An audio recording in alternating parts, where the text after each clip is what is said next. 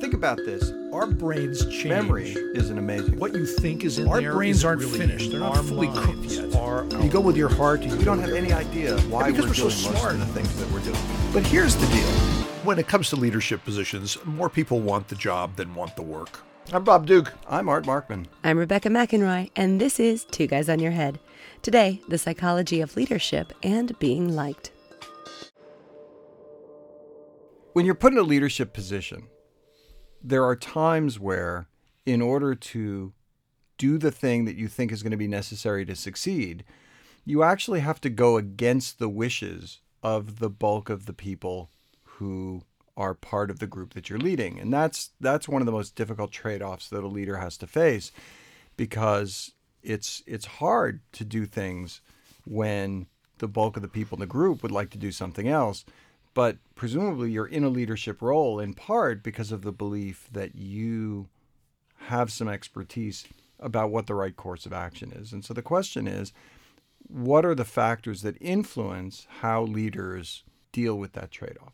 And so there was a paper in not too long ago in the Journal of Personality and Social Psychology uh, by uh, Charleen Case and Katharine Bae and Jon Maner. And what they were interested in was was this situation. And what they suggested was there's a possibility that it has to do with the factors that are motivating the leader. So some people can be motivated in leadership roles because they want the status of being the leader. That is, there are some people who just they want to be the boss. And then there are some people whose primary motivation is to make sure that the group is successful in whatever venture it has. And so they did several different kinds of studies where they they would they would some of which were correlational. They would just measure uh, uh, the the leadership style of individuals, and some of which were, were actually either inducing a particular motivation or suggesting a motivation in a laboratory study. But across all the studies, a, a similar pattern emerged, which is the more that a leader is motivated by status, the more that if they find out that the people that they're leading would like a particular course of action that conflicts with what they think is the best thing to do, that status motivation leads them to want to do what everybody else wants to do Sure. because that's the best way to maintain status. Yeah. Whereas the more that they're actually motivated by the success of the group, the more willing they are to stand up to everybody else and say, you know what, uh, I realize this is what you want to do, but actually we're going to have to do this other thing, and you'll thank me later. Yeah. And you know, I, this certainly is related to from whom status comes, mm-hmm. right? Because there are some people who are in a leadership role where they really do define their status as how they're viewed by the people they're leading. And There are others who are primarily define their status based on how peers and their superiors view them.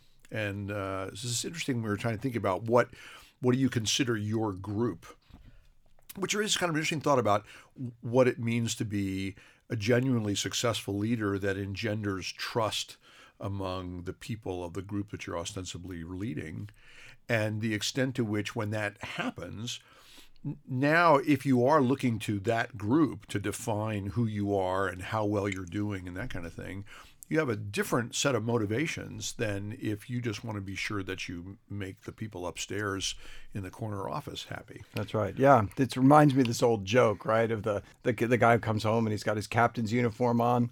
He's all proud of it, and his mom says, "Yeah, but do the captains think you're a captain?"